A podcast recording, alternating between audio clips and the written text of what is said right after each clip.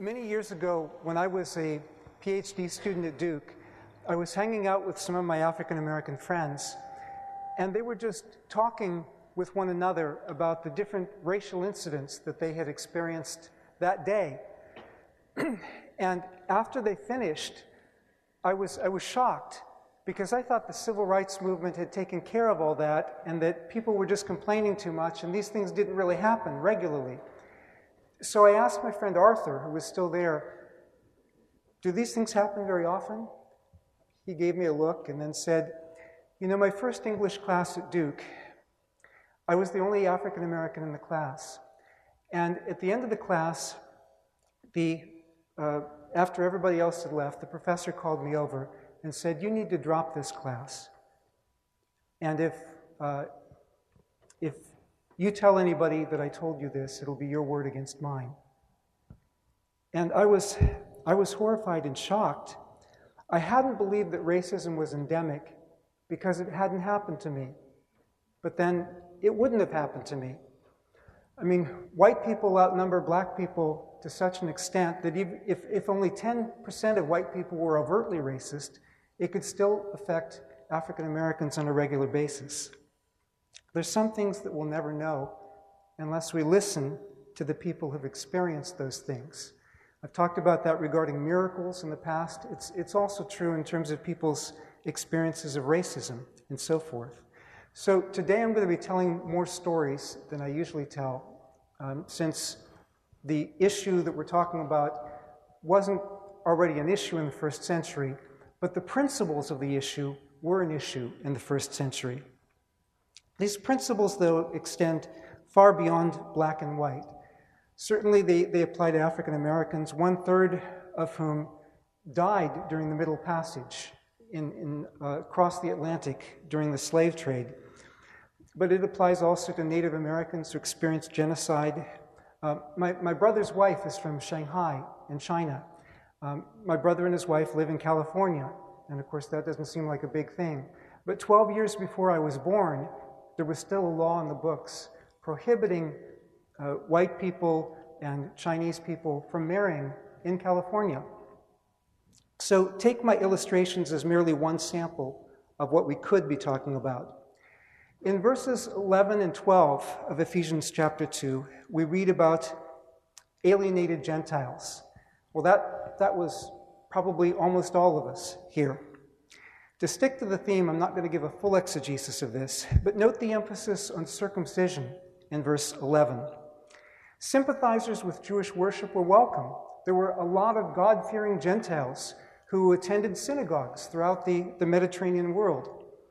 Um, but circumcision was necessary if they wanted to become full members of God's people.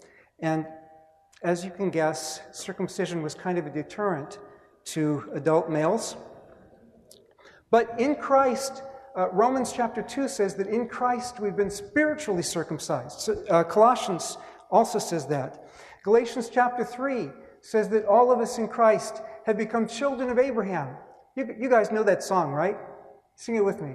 Father Abraham has many... Uh-uh, kids. You've got to use inclusive language here. but, but these Gentiles were separated from God's people. Uh, so, so we have an example of ethnic separation, and this was becoming more and more severe, especially in Judea during this period.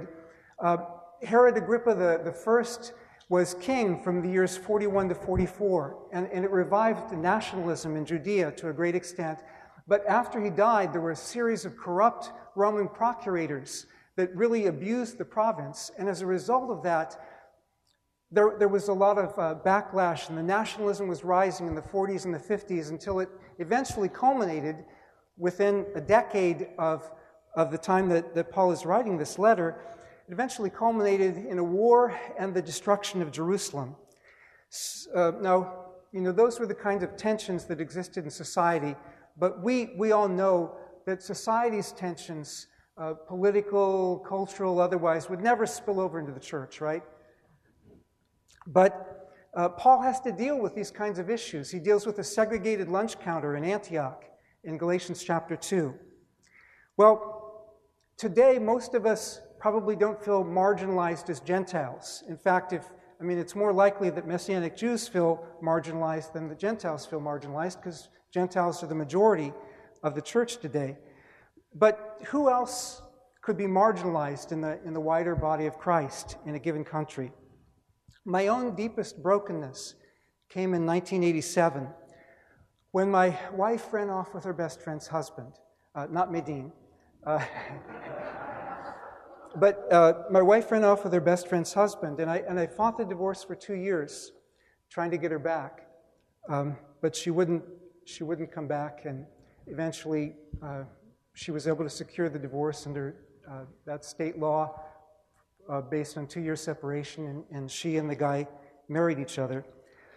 Um, I was so, so numb. I've been praying for two hours a day beforehand, but after it happened, all I could do was just repeat the name of Jesus over and over.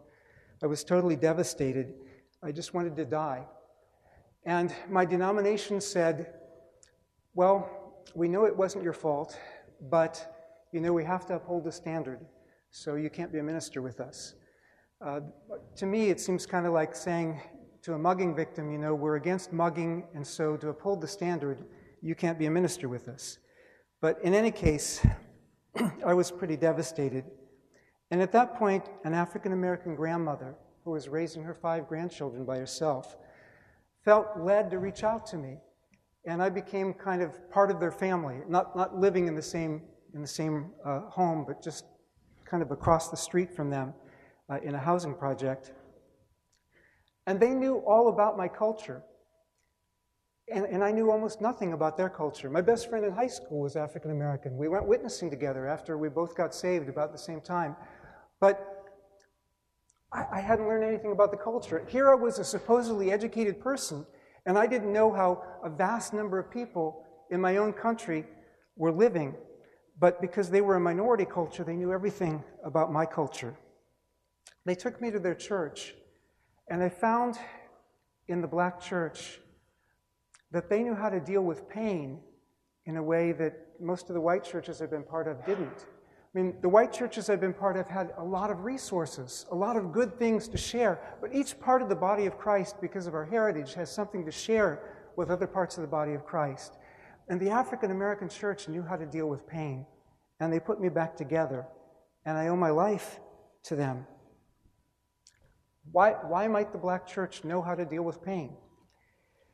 Sin, at its core, is often selfishness. Racism, like nationalism, sexism, and a host of other isms, is just selfishness taken to a corporate level, my group versus somebody else's group. In its most hideous forms, it yields slavery or genocide. David Walker, in eighteen thirty, when slavery was uh, officially still being practiced, David Walker, Uh, an African-American Christian, wrote about hypocritical white Christians as white devils. And Malcolm X, of course, in the Nation of Islam, picked this up and generalized it in a wider way, speaking of white devils. And you know what?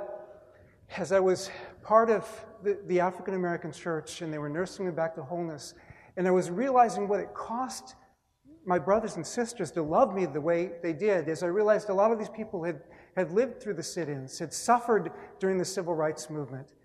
And these were the people who were reaching out to me in love. As I, as I began to read the slave narratives and read what people who looked like me had done to people who looked like my friends, I realized Malcolm X was right. White people are devils. He was only wrong in supposing that the rest of us aren't. Because Jesus says in John eight forty-four that all of us are children of the devil until we get that devil nature born out of us by being born of the Spirit of God. But if we've been born from the Spirit of God, that should certainly make a difference in how we live and how we treat one another.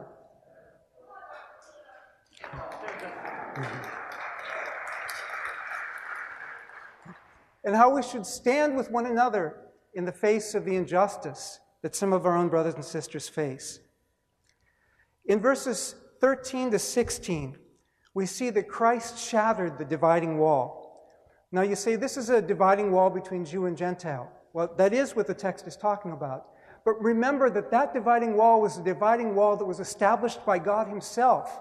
So if God would summon us to surmount a barrier that he himself established in history, how much more would he summon us to surmount every other barrier that's been established merely by the history of human sinfulness?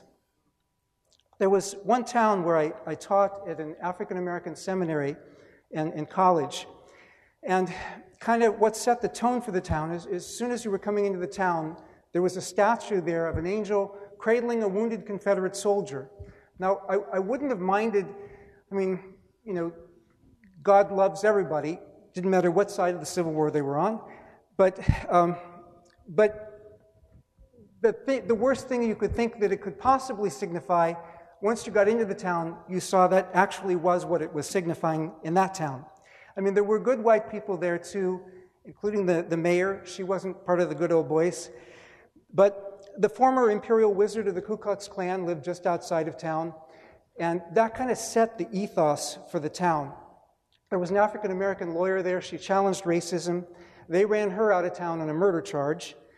There was uh, one of my colleagues at the seminary. They burned a cross on his lawn. He, he was certifiably paranoid. I mean, the, the street lights, he thought that they had cameras in them. You know, the helicopters, they're watching us. You know, maybe he was right, but in any case, you know, he had reason to be paranoid with all the stuff he'd gone through over the years. Uh, eventually, they ran me out of town, too, uh, with my water bill. Uh, as soon as a friend and I would publish something on racism, as soon as word got around, my water bill doubled. Next month, it, it quadrupled. The next month, it quintupled. And I got out of town before it could go any higher. But uh, it's, it's not just in, in a town like that, though. I mean, as a, as a father of an African-American son, I, I worry extra when my, when my son is out at night. Uh, worry extra about his safety because of his skin color. There was a, there, there's a student here whose son actually was accused of something falsely. And uh, he, he is, is black. He was accused of something falsely. They kept him out of school for, I think, a couple years. Uh, he had to spend time in jail and so on. Uh, there was no evidence against him. It was, it was finally disproved. But uh, there's another story. I'm not quite sure about the details because I didn't hear it directly from the person. But the black son of another student here, as I understand it, some years ago, was shot dead at a traffic stop by some white people, and it was very difficult to get them convicted. One of the African-American neighborhoods where I lived, I had to get past the drug dealers uh, who were on my front porch to get into my apartment. Now, the police called it containment. They would, when the drug dealers would go out into other neighborhoods, the police would chase them back into the African-American neighborhood. And then, of course, you'd say, well, the African-American neighborhood has a drug problem. Well, yeah. I mean, my neighbors would say, we pay our taxes. Why don't the police do anything here? Once in a while, you'd see a police car drive by, but they'd never pull over. The drug dealers were dealing drugs in broad daylight. And two police officers a few years before, I, I, I heard, had tried to crack down, and they'd been transferred. So we figured, you know, the police department are getting payoffs from the drug dealers or something. Um, the drug dealers told the kids to stay away from me, but the kids liked me better, which is, I, I liked. I could tell the kids Bible stories, but, you know, the, the drug dealers didn't like that. So all the men in my neighborhood, uh, so far as I, so far as I knew from talking with them, all the men in my neighborhood carried guns to protect themselves because nobody else would protect them, except for me. I didn't, I didn't have a gun, but I didn't tell anybody that. No, you're in on my secret now. I'm sure you'll keep my secret, uh, but just just in case any of you get out any ideas, all these people in the front row are packing. Uh, so. Um, they'll, they'll protect me, right? So, um, but my fourth year there, the police finally started cracking down on the drug dealers. My neighbors and I were so happy. I sent the police department a thank you note. But one day, when I was out jogging, a police officer pulled me over.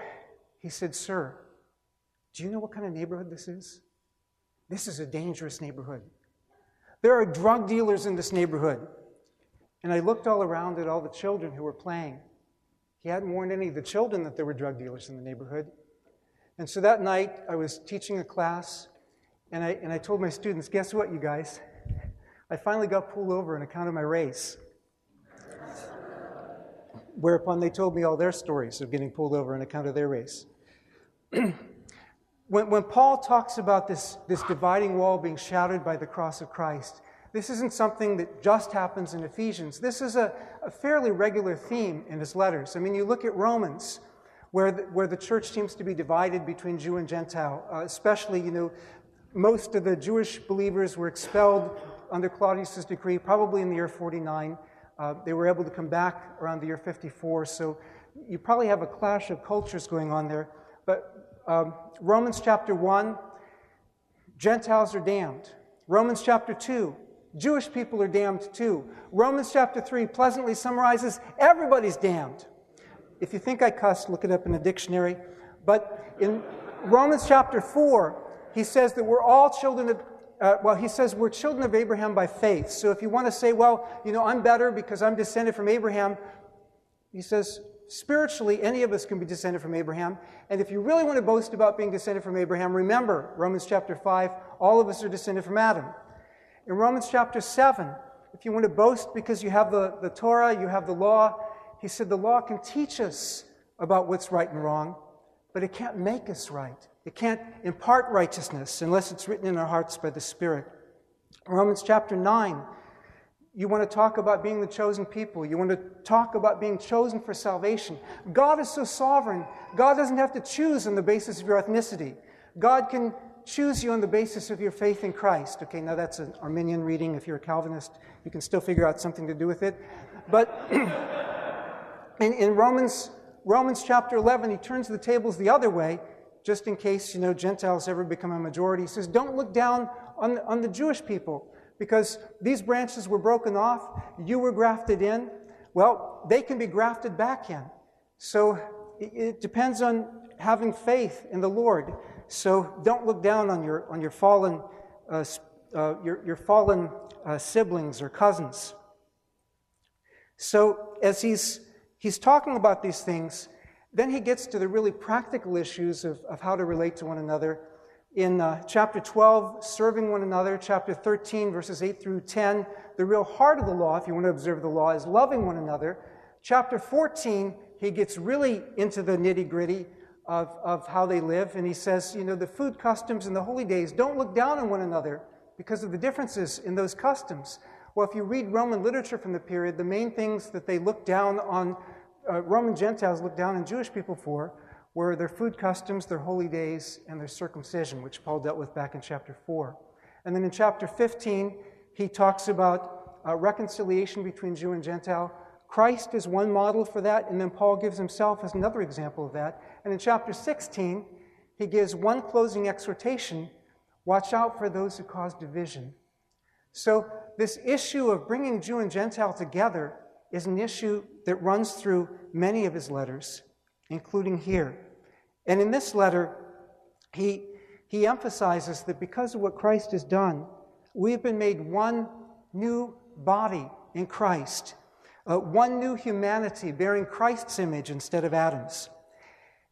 Now, when we take the Lord's Supper, you know, when Paul speaks of not discerning rightly the Lord's body and, and partaking unworthily of the Lord's Supper, the context of not discerning rightly the Lord's body is the context of disunity, of looking down on one another as members of Christ's body. So we partake unworthily if we're divided from our brothers and sisters.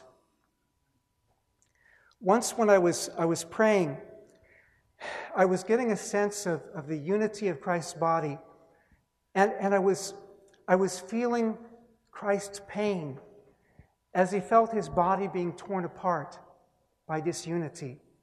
That it actually causes our Lord pain when we're divided by race or by other things. And if we love him and we don't want to cause him pain, then we want to be one whole body. Again, this isn't just a black-white issue. Some international students here have not had the best experiences, even though This is Asbury. Medine, uh, whom I married fifteen years after uh, I was abandoned the first time, uh, well, the only time, um, was a was a war. Uh, yeah, first is in Galatians chapter four. Sometimes uh, uh, it was actually used. Um, Not in the sense of former, but it could be used in the sense of earlier. But anyway, um, but Medine, she was a war refugee in her own country for uh, eighteen months because of an ethnic war among peoples in her own country. So the general principle applies in a lot of other ways. Verses fourteen and fifteen speak of this dividing wall that has been shattered in Jesus Christ. Now, it wasn't popular in Paul's day to talk about ethnic reconciliation. in, in a few years after Paul wrote this letter, Jews and Syrians began slaughtering each other in the streets of Caesarea, which is where Paul was in Roman custody before he was transferred to Rome. Josephus, who, who might be using hyperbole, but Josephus says that Syrians slaughtered twenty thousand Jews in one hour. Within a decade, Jerusalemites were dead or enslaved. This is the world where Paul had the audacity to run around saying that in Christ there's neither Jew nor Gentile with respect to salvation. This is the world where it was not popular to speak about ethnic reconciliation. This is a world where there was a great cost to speak about this. It ran against the, the tide of the culture, but it was part of the gospel that Paul preached, because if we're truly reconciled to Christ, we also have to be reconciled to one another. I, I was in an African-American Bible study group in nineteen ninety-two, and there were riots uh, when Rodney King was, was beaten by the police. The, in, in the African-American community, we all heard about people being beaten by police before that, but this was the first time it was captured on videotape and widely circulated, and so uh, there were riots that broke out.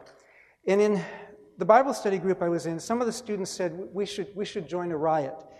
And I said, wait a minute, we're Christians. We have to riot in a Christian way. And they said, how can you riot in a Christian way? Which I thought kind of rather summarized our dilemma. But, but Jesus gives us sort of a model for that uh, in what he does in the temple. I mean, one, one person riot. Uh, Gentiles had always been welcome in the temple. First Kings chapter eight, you know, Jew and Gentile together are in the outer court to worship God.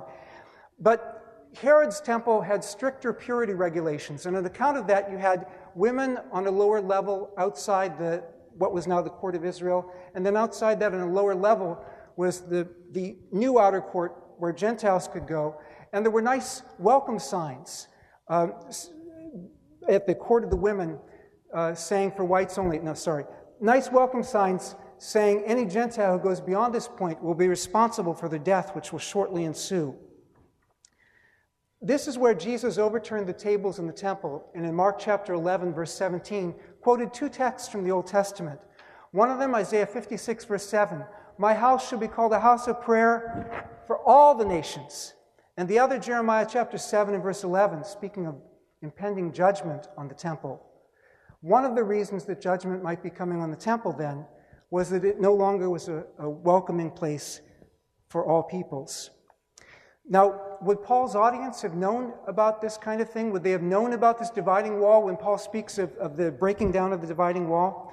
Well, this appears to be a letter to uh, Ephesus and the areas around Ephesus, uh, the Roman province of Asia, probably a circular letter to that region. And they should know why Paul was writing to them from Roman custody. There were some Asian Jews from, from that uh, Roman province who falsely accused Paul of violating that dividing wall by taking Trophimus, an Ephesian Gentile, into that place, a member of their own church community, past that dividing wall. And so uh, Paul ended up in Roman custody, and then he preached to the crowds. And, and for a while they were listening to him. You know, this was about the time of Pentecost, and it could have been a parallel to Peter's Pentecost sermon a generation earlier, when, when Peter was talking about uh, how Christ died, Christ rose, and then he gives a great altar call, right? Well, Paul he, he, he never makes it to the altar call, because after Paul's preaching about Christ, he doesn't get, he doesn't get a chance to say, okay, everybody, bow your heads, close your eyes. I want to see hands all over the place. He says, and Jesus sent me to the Gentiles. And then the riot erupts again. Because for Paul, it wasn't the gospel if it didn't include everybody. If you can't love the people who are going to be your brother and sister in Christ, you can't say you love Christ. So he's writing to people from the very, from the very location where the Gentile who was accused of having gone in with him lived. He's, he's writing to people who are neighbors of the people who accused him. They obviously know why Paul is writing to them for Roman custody. For them and for Paul, there could be no greater symbol of, of division than this dividing wall in the temple. But Paul has the audacity to declare that in Christ Jesus, that dividing wall has been shattered, and he's made one new person. Well, he stays on this theme of the temple in verses seventeen through twenty-two, he, uh, he, where he speaks of a new temple in Christ. Verse seventeen, he speaks of peace to those who are far off and those who are near, echoing Isaiah fifty-seven nineteen with the context of God restoring his people. And then he goes on to talk about one new temple with no more dividing wall. In fact, there's not just no dividing wall between Jew and Gentile, but this temple is built of Jews and Gentiles together. Now, the Dead Sea Scrolls, it speaks of, it speaks of God's people, uh, true people, like the people who lived at Qumran, they thought, Uh, they're, they're, they are a temple of God, God's dwelling place. But they, they never would have said Gentiles could be part of that temple. It was holy. Gentiles couldn't be there. But Paul says this new temple of God's people is built of Jew and Gentile together. We are God's temple. All of us are members. And there can be no division between us without shaking that temple. We are Christ's body, from every nation and kindred and tribe and people. Now, this isn't something that, that Paul made up. I mean, you have it in the Dead Sea Scrolls about God's people, but you also have um, in what Jesus taught in John chapter four, where he tells the Samaritan woman, it's not going to be in Jerusalem, it's not going to be on this mountain on Mount Gerizim. The true place of worship is one where we're all welcome, in spirit and in truth. That's the new place of worship. Some months ago, I had a dream about revival, and, and I th- think it was probably about here. But in the dream, local African-American Christians were invited, and one asked, will I be welcome here?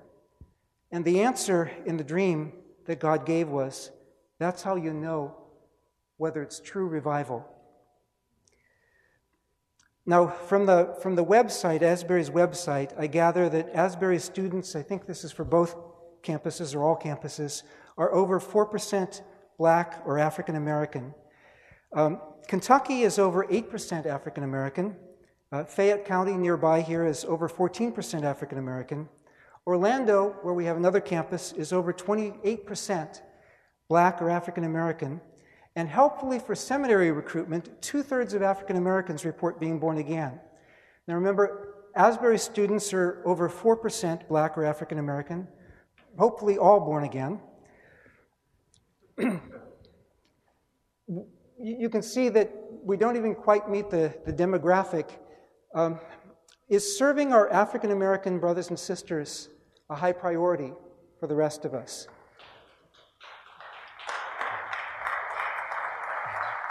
And, and, and if it is, what will happen if more African-American students come?